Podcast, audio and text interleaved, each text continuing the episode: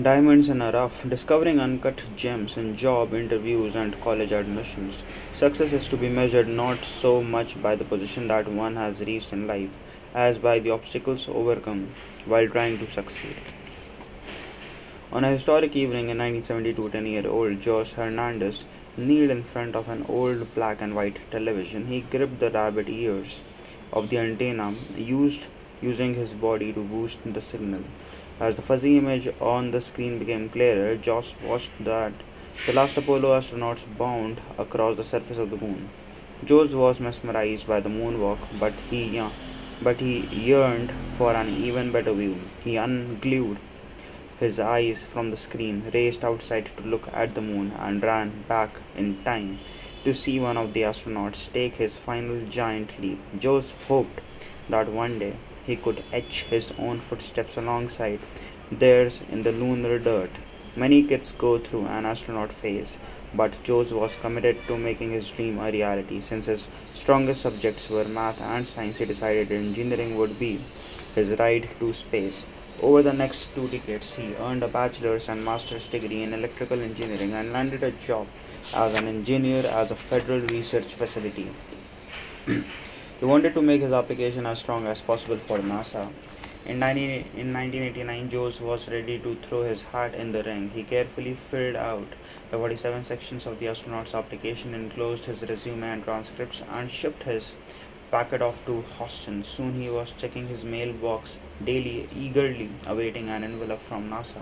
After 10 long months, it finally arrived. He ripped it open and read the letter from the head of the astronaut selection office: not selected. Jose wasn't phased. His aspirations were high, but his expectations were modest. He knew the odds were long. He took the initiative to call NASA for feedback and followed up with a letter asking how he could improve. I would like to increase my chances during the next selection process by correcting or improving any deficiency that I may be unaware of, but I discovered in my application package. I would therefore deeply appreciate any feedback you can provide regarding the status of my application, the level of consideration it was given, and any comments, if possible, made by reviewers concerning my application.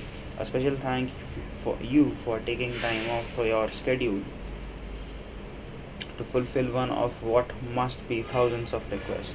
NASA got back to him with disappointing news. Since he hadn't made it past the initial screening, they didn't have notes or advice for him to absorb. Undeterred, he applied again. It was rejected again. Jose didn't give up hope. He kept putting himself back in the ring, revising his resume, highlighting his strengths, updating his references as he reapplied, only to be met by rejection after rejection. He couldn't even get his foot on the door for an interview. In 1996, the last rejection broke his spirit. Jose had the sinking feeling that he would never be enough for NASA. He crumpled the letter into a ball and threw it at the garbage can. He was so disappointed that when it missed, he just left it on the floor. In life, there are few things more consequential than the adjustment people make of our potential. And colleges evaluate students for admission, and employers interview applicants for jobs. They are making forecasts about future success. These predictions can become gateways to opportunities. Whether the door swings open or slams shut hangs in the balance of their assessments. What Jose didn't know was that none of his applications even registered a blip on NASA's radar. They were looking for people with operational experience making decisions in high-stress environments. They expected to see noteworthy accomplishments by engineers. They took notice of applicants who graduated at the top of their class. NASA was focused on finding people who had already achieved great things, and by their standards, that wasn't Jose. But what NASA's process failed is to capture, as so many organizations do, was a candidate's potential for doing greater things. In the time between application cycles, Jose had developed and demonstrated the unusual combination of technical, physical, and character skills that NASA supposedly prized. With a mentor at work, he won a government grant and developed a digital cancer detection technology that helped save many lives. In his spare time, he ran 7 marathons with a personal best under 3 hours, 26.2 miles at a pace under 7 minutes per mile. Along with being disciplined and determined, he was pro-social, he volunteered to tutor high school students, and Math started a chapter of a professional society for Mexican-American scientists and engineers, and served his community in series of local and national leadership roles. Each time he reapplied to be an astronaut, he highlighted new accomplishments, but they didn't make a dent. NASA missed the markers of Joe's potential because their selection process wasn't designed to detect them. They had information about work experience and the past performance, not life experience and background. They didn't know that Joe was raised in a family of migrant farm workers. They didn't know that when he started kindergarten in California, he didn't speak English, and it wasn't until he turned 12 that he finally felt fluent. They didn't know that he had traveled a great distance just to make it to college and become an engineer. The lack of accomplishment in his early application seemed to reveal the absence of ability, but it actually indicated the presence of adversity. It's a mistake to judge people solely by the heights they have reached by favoring applicants who have already excelled. Selection systems underestimate and overlook candidates who are capable of greater things. When we confuse past performance with future potential, we miss out on people whose achievements have involved overcoming major obstacles. We need to consider how steep their slope was, how far they have climbed, and how they have grown along the way. The test of a diamond in the rough is not whether it shines from the start, but how it responds to heat or pressure. The sorting has it out of sorts. For much of human history, opportunity was a privilege of birthright. If you had noble blood, the world was your oyster. If you weren't from the right background, your lot was already cast and your options were limited. Across centuries and many cultures, this dynamic has transformed as people have challenged monarchies, aristocracies, and caste systems. In Confucian China, successive dynasties began opening government posts to anyone who could pass a difficult civil service exam. They still had a long way to go because women and people with disabilities were prohibited from taking the exam. In ancient Greece, Socrates and Plato proposed that the societies should be ruled by philosopher kings who earned their wisdom by studying. Their intent was not merely to reimagine how people are chosen to lead, it was to pave the way for new social orders that rewarded individuals for agency and ability. Today, opening doors to anyone qualified and a higher priority for universities and employers. In principle, application process invite people from a wide range of backgrounds to show what they are capable of. But in practice, our systems for judging qualifications are flawed. In schools and workplaces, selection systems are usually designed to detect excellence. That means people who are on their way to excellence rarely make the cut. We don't pay enough attention to these people and their paths, which are often filled with speed bumps and roadblocks. When we fail to see hidden potential along with shattering people's dreams, we lose out on their contributions. Our errors in identifying people come at multiple stages of the assessment process, as we struggle to contend with limited time and large applicant pools. During an initial screen, it's impossible to really get to know every candidate. There isn't an algorithm for spotting diamonds in the rough, and there aren't enough hours in the day to do a deep dive into each person's life history. Evaluators end up making life-altering decisions for candidates who have been reduced to thin slices of information. In the first stages of hiring, employers trying to address this challenge by relying on credentials. The assumption is that the best colleges admit and produce the best candidates, yet pedigrees aren't all they are cracked up to be. In a study of over 28,000 students, those who attended higher-ranking universities performed only slightly better than their peers on consulting projects. If you look at the quality of their work and their contributions as collaborators, a Yale student was just 1.9% better than a Cleveland State student. And if you require a bachelor's degree, you lose out on over half the American workforce. This systematically disadvantages candidates who acquire skills through alternative routes at trade schools or two-year community colleges, through apprenticeships or military service, or by teaching themselves or learning on the job beyond college degrees. Many managers turn to prior experience to get an initial sense of candidates' qualifications, but it turns out that The amount of experience is also borderline irrelevant. In a meta-analysis of 44 studies with over 11,000 people across a wide range of jobs, prior work experience had virtually no bearing on performance. A candidate with 20 years of experience on a resume may have just repeated the same year of experience 20 times. So you need experience to get a job, but you need a job to get experience. So, and that experience reveals about little about your potential. The key question is not how long people have done a job, it's how well they can learn to do a job. It's how well they can learn to do a job. To decide which candidates to advance to the next round, many employers look at prior performance compared to credentials and prior work experience. This is a better clue to potential.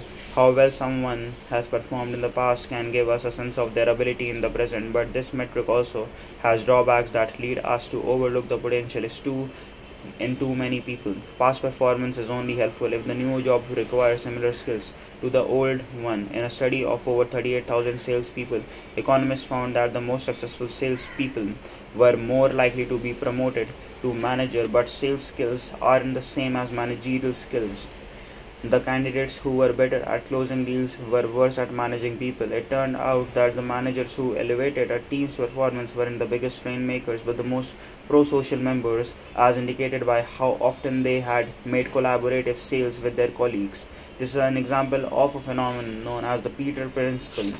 It's the idea that people at work tend to get promoted to their level of incompetence. They keep advancing based on their success in previous jobs until they get trapped in a new role that's beyond their abilities. In this case, the best salespeople went on to become incompetent managers, and the best potential managers got stuck as mediocre salespeople. Even if a candidate's past performance is relevant to the current role, this metric is designed to detect polished diamonds, not uncut gems. Take Tom Brady. Whether you love him or hate him, he's widely regarded as the greatest quarterback in football history, but when he entered the NFL, he wasn't drafted until the 199th pick.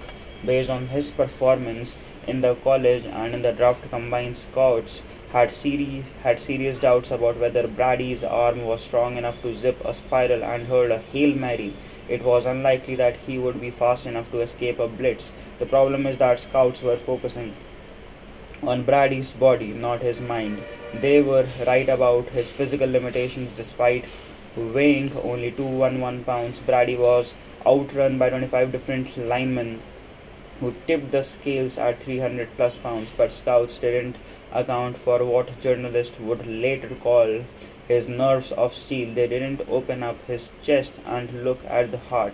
One coach lamented, "It's often said that the talent sets of the floor, but character sets the ceiling." Brady went on to break through the assumed ceilings. The year he turned 40, he beat his 40-yard dash time from when he was 20. Of course, when you are as low as Tom Brady, the floor is pretty low. If natural talent determines where people start, learned character affects how far they go. But character skills aren't always immediately apparent. If we don't look beyond the surface, we risk missing the potential for brilliance beneath. Uncut gems.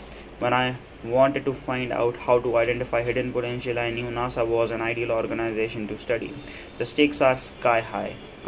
Picking the wrong astronaut could jeopardize a mission and cost crews their lives. That left the agency much more concerned about false positives, accepting bad candidates, than false negatives, rejecting good ones.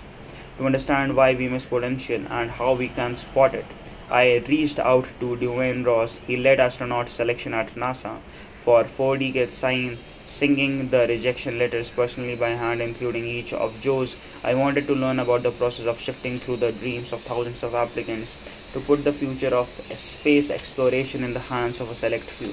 Duane and his colleague Teresa Gomez were hunting for the rare candidates with the right stuff. With between 2,400 and 3,100 applications, for only 11 to 35 spots, they had to quickly size up who had potential and who didn't from what they could see. Jose Hernandez didn't have it. NASA had no idea that Jose was raised in poverty by undocumented immigrants. To make ends meet, the entire family took a long road trip from central Mexico to northern California. Each winter they stopped at farms along the way to pick everything from strawberries and grapes to tomatoes and cucumbers. Come fall they headed back down to Mexico for a few months, and then they started the routine again. The journey forced Joe to miss several months of school and scraped by during the rest of the year in 3 different districts. After Joe started 2nd grade, his father began cobbling together a day job so they could stay in one place, but Joe still had to work weekends in the field to help support his family. That left him with limited time for homework, and he couldn't rely on his parents for assistance. They only had 3rd grade educations. That history was invisible to NASA. In their search for the right stuff, they didn't have access to the right stuff. What should figure do? The process is how hard it was for them to get there. Duane Ross told me recently, having retired after half a century at NASA. Early on, we developed our own applications form so we could ask about that. Then the government decided that all applications had to be exactly the same, so we lost a lot of that. With thousands of candidates, they could only check references on 400 and interview to top 120. For the initial screen, the federally regulated application process focused on work experience, education, special skills, and honors and awards. The form didn't ask for unconventional skills like picking grapes. It didn't signal that gaining a command of the English language would qualify as an honor. The award section wasn't a place to mention passing physics while working in the fields. The system wasn't designed to identify and weigh the adversity candidates had overcome. This reinforced Jose's belief that his background should stay underground. The last section of the application asked for other experience in pertinent activities like flying. When I asked Jose why he didn't volunteer his history as a migrant farm worker, he said, I didn't think it had any relevance. I even thought it might hurt me in a world where I was trying to assimilate as a professional. If NASA had been aware of his past difficulties, they might have caught a glimpse of his future potential. Quantifying the unquantifiable. We all know that the performance depends on more than ability. It's also a function of degree of difficulty. How capable you appear to be is often a reflection of how hard your task is. The same Jeopardy contestant will look smarter on the $200 questions than the $1,000 stumpers. The same comedian will seem funnier in front of a tipsy crowd at a nightclub than with a bunch of bankers in the morning. Yet, when we judge potential, we often focus on execution and ignore degree of difficulty. We inadvertently favor candidates who aced easy tasks and dismiss those who passed taxing trials. We don't see the skills they have developed to overcome obstacles, especially the skills that don't show up on a resume. Many systems aren't designed to surface and measure degree of difficulty because doing that is well difficult. Some have tried and failed miserably. In 2019, the SAT introduced an adversity score, awarding students up to 100 points for the hardships they faced in their families, neighborhoods, and schools. The backlash was so fervent that it didn't even last the year. There was a little consensus on the types of adversity to count, let alone how to score them. Social scientists have long found that people can have dramatically different reactions to the same event. One person's trauma may be another's setback. One person's roadblock is another's hurdle. We can calculate the degree of difficulty in a dive, but there isn't a formula to quantify the degree of difficulty in a life. This is a problem that has long plagued affirmative action efforts, creating policies that favor underrepresented groups in a politically charged issue. Liberals and conservatives have heated debates about whether it levels the playing field by compensating for historical injustice or perpetuates injustice by introducing reverse discrimination. Wherever you stand ideologically, as a social scientist, it's my job to look at the best evidence. It turns out that affirmative action is often a double-edged sword, even for the people it's designed to serve. In a meta-analysis of 45 studies, when their organizations had affirmative action, members of disadvantaged groups struggled more with their tasks and get poorer performance reviews. The mere presence of an affirmative action policy was enough to raise questions about their competence in the eyes of observers. This effect and their own minds. This effects even held in experiments establishing that women and racial minorities were highly qualified. Many groups are still restrained by cultural and structural shackles. It's important to find systematic ways to open doors for people who have been deprived of opportunity. But it's unfortunate that these well-meaning efforts are implemented in ways that leave the intended beneficiaries and others wondering whether they earned their place. Even if we could solve that problem, policies that address group hardship don't capture all the difficulties individuals have endured. When professional orchestras finally started making concerted efforts to hire women, a popular solution was to have candidates audition from behind a screen. Being unable to identify the gender of musicians forced evaluators to focus on their skill. Although that improved the odds for women, it didn't entirely close the gender gap, since women didn't have access to the same professional training.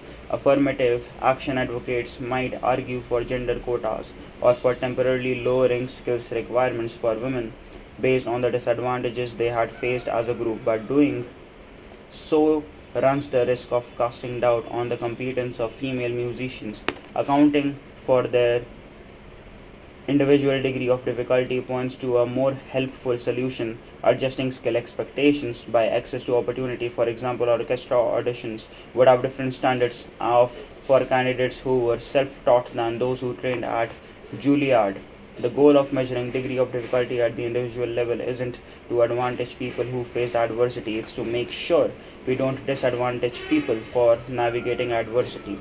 It seems that personal essays would give us a window into a college applicant's challenges, but students who have experienced extreme suffering are understandably distraught at the thought of adversity, of advertising their trauma and marketing their pain. Meanwhile, those who have been lucky enough to avoid significant setbacks often feel pressure to exaggerate their own struggles. Ultimately, the key indicator of potential isn't the severity of adversity people encounter, it's how they react to it. That's what a better selection system would assess. Making the invisible visible. Too often our selection system fails to weigh achievement in the context of degree of difficulty. Research shows that when students apply to graduate school, admissions officers pay surprisingly little attention to the difficulty of their courses and majors, Acing easy classes might give you higher odds of acceptance than doing reasonably well in hard classes. Think about how unfair that is. If admissions officers were Olympic figure skating judges, they might have a skater who gets 6S on a quadruple axel losing to one who gets 8S on a simple loop. If they were choosing a financial advisor, they would pick one who earned great returns in a bull market over one who achieved good returns in a bear market. I don't blame admissions officers or hiring managers. Many don't know their proxy measures are poor, and few have been trained to look for better signs of potential. I have been serving on Ivy League admissions committees and making hiring decisions for 2 decades, and it didn't occur to me until now to look at applicants' grades relative to the difficulty of their majors. Without being able to compare one curriculum to another, I was ill-equipped to compare one applicant's accomplishments to another's. I should have known better. Selection systems need to put performance in context. It's like having wrestlers compete in their own weight class. A promising approach is to create metrics that objectively compare students to their peer group. Along with each student's grades, transcripts should display the grade points, averages, and ranges for their schools and majors. Displaying the difficulty of the task is only one way of contextualizing performance. We can also adjust for difficulty outside the classroom by comparing students to peers in similar circumstances. Some schools have taken the promising step of expanding transcripts to show students' grades relative to their neighborhood. Experiments show that this can help admission officers spot the potential in lower income students without reducing their enthusiasm about students from families with greater means. In the United Kingdom, universities and employers are starting to weigh discrete signs of economic hardship, like holding a work-study job and receiving free meals. I asked Duane Ross about this idea, and he told me that if this kind of information had appeared on Jose's application, NASA would have given him a closer look. If a candidate was a migrant farmer, we would have better noticed that, particularly if he went on and did something so positive. Although this approach can help us identify some uncut gems, many difficulties are more subjective and harder to measure than tough grading and financial hardship. We need a way to assess the distance people have traveled to overcome the unique obstacles in their path. The good news is that schools and employers already have access to some valuable data if only they knew where to look. Rise over run. In a startling study, economist George Bulman analyzed a massive data set containing every high school graduate in Florida from 1999 to 2002. The goal was to investigate whether their grades would predict their future success measured in terms of college graduation rates and income earned a decade later. Freshman year's grades revealed nothing about students' potential for future success. Sophomore and junior year grades did matter. Every GPA point higher was worth 5% more income later, and senior year grades were twice as important. Every GPA point was worth 10% higher income. But what really foreshadowed earnings potential was whether students improved over time. Unfortunately, colleges typically erase that trajectory by collapsing it into a single score. They sorted students based on their average grades over 4 years, neglecting to consider whether they got better or worse. Similar patterns held for the odds of finishing college. Students whose grades improved from freshman to junior year of high school were significantly more likely to graduate from college and less likely to drop out than those whose grades declined over the same period, but admissions officers didn't take that delta into account. It's hard to overstate how ridiculous that is. School judge you as much for your performance 3 years ago as for 3 months ago, and they don't even bother to look at the most recent and relevant data at all. We penalize people who rise after rocky starts when we should be rewarding them for the distance they have traveled. It's time for universities and employers to add another metric. Along with GPA, I think they should be assessing GPT, grade point trajectory. They can calculate the rate of improvement over time with basic divisions, rise over run. Early failure followed by later success is a mark of hidden potential.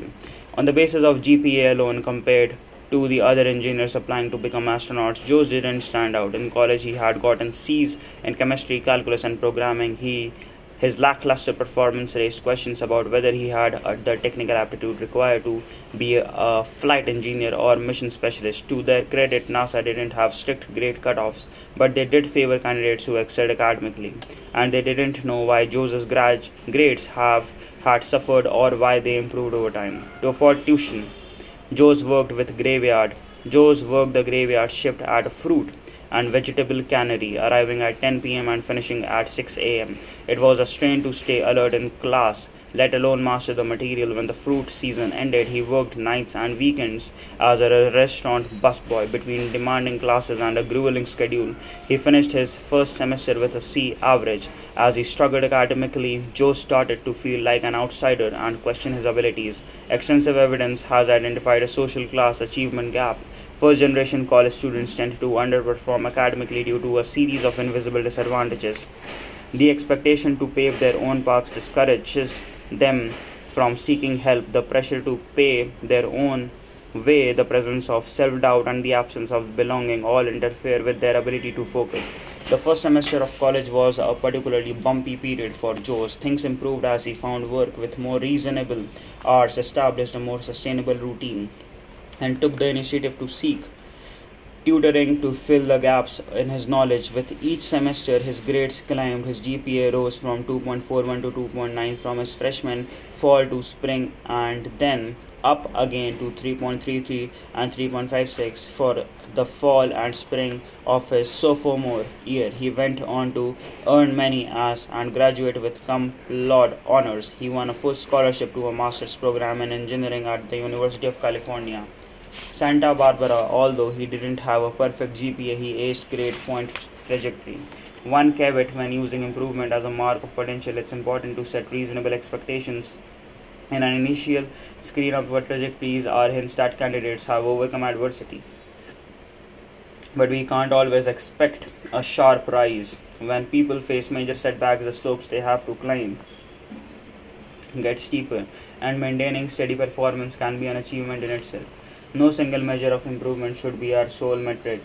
Trajectories are a valuable start, but they don't paint a full picture of potential. To gauge the distance people are capable of traveling on steep slopes, it's all critical to take a closer look at the skills and abilities they have gained so far. Instead of looking at past experience or past performance, we should find out what they have learned and how well they can learn. And to do that, we need to rethink how we interview people. The most fascinating approach I have seen is at a call center in Israel, Interview Without a Vampire. Several decades ago, a therapist in training named Jill Winch became frustrated with clinical psychology. It wasn't enough to help one client at a time. He wanted to solve problems on a larger scale. One day, when talking with a neighbor who was paralyzed, Gill learned that worldwide people with disabilities were struggling to find work. People with impairments in their hearing, vision, movement, memory, learning, and communication shared a common experience. Whether they had a physical disability or a psychological disorder, they knew from a lifetime of a stigma and rejection that they were likely to be underestimated and overlooked. Gill noticed that job interviews put people with disabilities at a disadvantage. A typical interview is set up like an interrogation. Evaluators grill you on your shortcomings. What are your greatest weaknesses? Here's a list of every mistake I have ever made in order. They ask you impossible questions about your future. What do you see yourself in 5 years?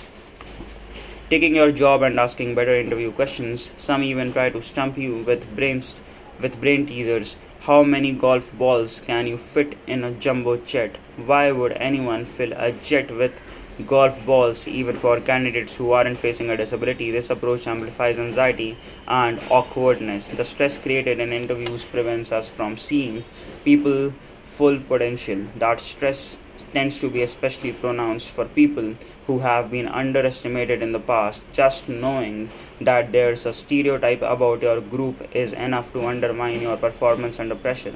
The fear of confirming negative stereotypes has been shown to disrupt focus and drain working memory, obscuring the abilities of women on math tests, immigrants on verbal tests, black students on the SAT, older adults on cognitive tests, and students with physical and learning disabilities on a range of tests. They are set up to fail. Gill wanted to showcase the abilities of people with disabilities to make sure their differences didn't stop them from traveling great distances. He did something radical. He launched a call center staffed entirely by people with disabilities. He named it Call Yachol, which is Hebrew for able to do anything. To set job candidates up for success, he reversed the standard interview process. The system he created is filled with the surprises. Before you show up, you fill out a questionnaire about your passions, from cherished books to beloved music to favorite hobbies. For support, you are invited to bring a partner or a pet to the interview. As soon as you arrive, you discover that the interviewers are the opposite of interrogators. They are hosts. They give you a tour offer you coffee or tea and treat you like a guest in their home. They direct you to what looks like a living room with big comfy chairs and ask you about some of your passions. The goal isn't just to help you relax, it's also a chance for them to see you light up about what you love. Next, you get to showcase your strengths. Instead of bombarding you with intimidating riddles and unfamiliar problems, Gill handcrafted a series of challenges that give you the opportunity to exhibit your skills in familiar situations. Keen to display your determination in the face of obstacles, get ready to meet a difficult neighbor who objects to you. All your ideas for innovating your building, excited to display your attention to detail. It's time for don't kill Granny. She's allergic to peanuts, and your task is to pick out the safe item for her from a long grocery list. Want to prove you excel at persuasion and negotiation? Tell us how you would convince a teenager not to look at his phone during dinner. In the science of interviewing, there's a name for these kinds of demonstrations. They are called work samples. A work sample is a snapshot of an applicant's skill. Sometimes you can provide one by submitting a portfolio of your past work. Many colleges have those built into their admissions processes, inviting students to submit their creative portfolios. You can send it recordings if you are a musician, scripts if you are a screenwriter or playwright, and videos if you are an actor, dancer, or magician. But past work samples have similar limitations to past performance, they leave us comparing apples and oranges with no way to account for the different difficulties candidates have endured to date. A powerful alternative is to create real-time work samples, give everyone the same problem to solve in the present. There's a wealth of evidence that these kinds of live work samples can fill gaps in the interviews by eliminating candidates' capabilities instead of relying solely on what people say. You get to observe what they can do, which applicants appreciate. I first stumbled onto work samples early in my career when I didn't know they had a name. A colleague and I were hiring a team of salespeople, and we decided to ask them to sell us a rotten apple. One applicant's pitch was unforgettable. "This may look like a rotten apple, but it isn't. But it's actually an aged antique apple. They say an apple a day keeps the doctor away, and the longer they age, the more nutrients they gain. And you can plant the seeds in your backyard." After resolving some honesty concerns, that particular candidate ended up being the best salesperson I ever hired. Since then, I have seen a range of creative approaches to real-time work samples across industries. My favorites include schools that evaluate the proactivity of teaching applicants by asking them to prepare a life class, and manufacturing firms that assess the pro-social skills of aircraft mechanic candidates by asking them to build a Lego helicopter together. Work samples are often one and done, but your first effort is rarely your best effort. That's another stumbling block the system at Call Yachol removes. Their work samples are designed to give people second chances to succeed. If you get stuck when you are trying not to kill granny, you can call a timeout and ask for some help. At the end of the interview, instead of being judged, you get to do the judge. You are asked to rate your interview experience, how welcome the interviewer made you feel, and whether you performed at your best. If you are not happy with how it went, you get to You get a do-over. They ask you what they can do differently to get to know you better. When a man named Harvey showed up at Call Yachol for his second interview, it was clear that he was struggling to concentrate. The interviewer paused and asked him how he was feeling. Harvey was on the autism spectrum, and he explained that when his shoes felt uncomfortable that morning, he spilled coffee on his shirt while trying to fix them and missed his bus. He was flustered after scrambling to arrive on time, and his shoes still didn't feel right. The interviewer called a break and gave him an hour to reset. Harvey aced the redo and got the job. Collecting work samples takes time, but many work samples can now be gathered online. It's easier than ever to create digital problem solving tasks. If we run them in person, it's no more time consuming than conducting an interview. We invest that time because we know how much it matters to be thoughtful about who we let in the door. And despite all the developments in artificial intelligence, I have yet to meet an algorithm that would spot the potential in Harvey. He has a difficult cold calling job where rudeness and rejection are the norm. Most people quit in their first few years, but Harvey has been a paragon of grit and resilience. He's been a star for 8 years, consistently reaching his monthly goals and receiving an award in front of the whole call centers as the employee of the quarter. Industry insiders were skeptical that Gill's hiring model would work, especially for a call center. They didn't expect people with disabilities to thrive in a fast-paced, high-pressure environment. It took Gill a full year to recruit his first client. When it finally happened in 2009, and he hired 15 people with a range of disabilities and disorders. In one case, he had a manager who was legally blind supervising an employee with hearing loss. It didn't sound a recipe for success, but Gill was confident it would work. Having seen their strengths up close, he knew the distance the team was capable of traveling.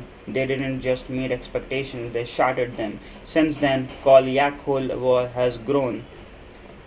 Many of their teammates have exceeded industry benchmarks for hourly leads and time on the phone with clients, and some have outperformed teams without disabilities.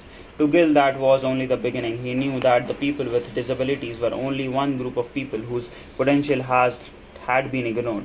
He expanded his hiring model to create opportunities for other disadvantaged groups, from immigrants to the formerly incarcerated.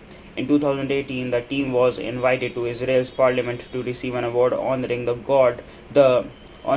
good they had done for the individuals and society. An interview model like Call Yachol is not just a compelling way to open the door to underdogs. I think it's a way to recognize the potential in everyone. It enables each candidate's skills to shine through. Interrogations make all of us anxious, and anyone can run into mishaps on the way to a job interview. Skills are best gauged by what people can do now, what they say or what they have done before. Instead of trying to trip people up, we should give them the chance to put their best foot forward. How they respond in a do-over is a more meaningful window into their character than how they handle the first try. A window of opportunity. Since NASA invited candidates to update their applications every year, Joe's got an annual do-over. By 1996, after a string of rejections, he was on the verge of quitting when his wife Adela encouraged him not to throw away his dream. Let NASA be the one to disqualify you, she urged. Don't disqualify yourself. Jones realized that there was more he could do to qualify himself. He would become a sponge. He learned that most astronauts were pilots and scuba divers, so he took a year to earn his pilot's license and spent another year driving to scuba diving training every weekend until he got his basic, advanced and master certifications. And when his federal lab presented him with an unconventional opportunity to work on curtailing nuclear proliferation in Siberia, Jose took it on one condition. He would get to learn to speak Russian as a part of the deal. He hoped it would help him stand out in NASA's next cycle. In 1998, when Jose was 36, he sent off another astronaut application, and at long last there was encouraging news. Over 2,500 applicants, he was one of 120 finalists. Jose finally had an opportunity to provide a complete live work sample. He went through a full week of physical and psychological assessment at Johnson Space Center. Former astronauts queried him on engineering and flying technicalities and teamwork and communication skills. He took tests that required him to rotate objects in his mind and solve problems under pressure. Out of a possible 99 points, the astronaut selection board gave Jose a score of 91. The interviewers didn't ask him about hardship directly. They gave him an hour to talk about his background. For the first time, feeling confident that he had proven his technical skills, Jose opened up and told NASA he would started out as a migrant farmer. If you could accomplish all that by coming from some place like Jose did, Duane Ross says, to overcome all that and get to the same place other people got, then you have a lot of desire and capability. After the interview, Jose got a personal call from Duane. Unfortunately, they were rejecting him again, but this time there was a silver lining. They were offering him a job not as an astronaut but as an engineer. Jose had been adapting every year. Now he would have to adapt again. Although he might not be going up himself, he could be part of the mission to send humans to space. The experience taught him a lesson. There is more than one star in the sky and more than one goal and one purpose in life. After a number of years working as a NASA engineer, in 2004, Jose heard his phone ring. The voice on the other end of the line asked if he was replaceable. Jose said he was happy to train someone to take his place. Good, the manager said. How would you like to come work for the astronaut office? After 15 years of applying, Jose was selected to go to space. The second I heard the good news, he recalls, my whole body went numb. He raced home to break the news to his wife, children and parents, who celebrated the hugging and dancing. In August 2009, a few weeks after turning 47, Jose stepped into the space shuttle. He sat down, buckled in, and braced himself for takeoff. Just before midnight, he heard the countdown and watched the engines light up. 8.5 minutes after blasting into the sky, the engines shut off. And Jose couldn't believe his eyes. To convince himself it was real, he tossed a piece of equipment up. Watching it hover, he marveled, I guess we are in space. Jose had gone from picking strawberries in fields to floating among the stars. Over the course of 2 weeks in space, he flew over 5 million miles. It was a short hop compared to the distance he had traveled for the chance to wear a space suit. As exciting as it is to see a candidate like Jose succeed, it isn't enough. His success shows us what we are missing in so many others. He had to break the mold to make it through a broken system. He's the exception, but he should be the rule. When we evaluate people, there's nothing more rewarding than finding a diamond in the rough. Our job isn't to apply the pressure that brings out their brilliance. It's to make sure we don't overlook those who have already faced that pressure and recognize their potential to shine.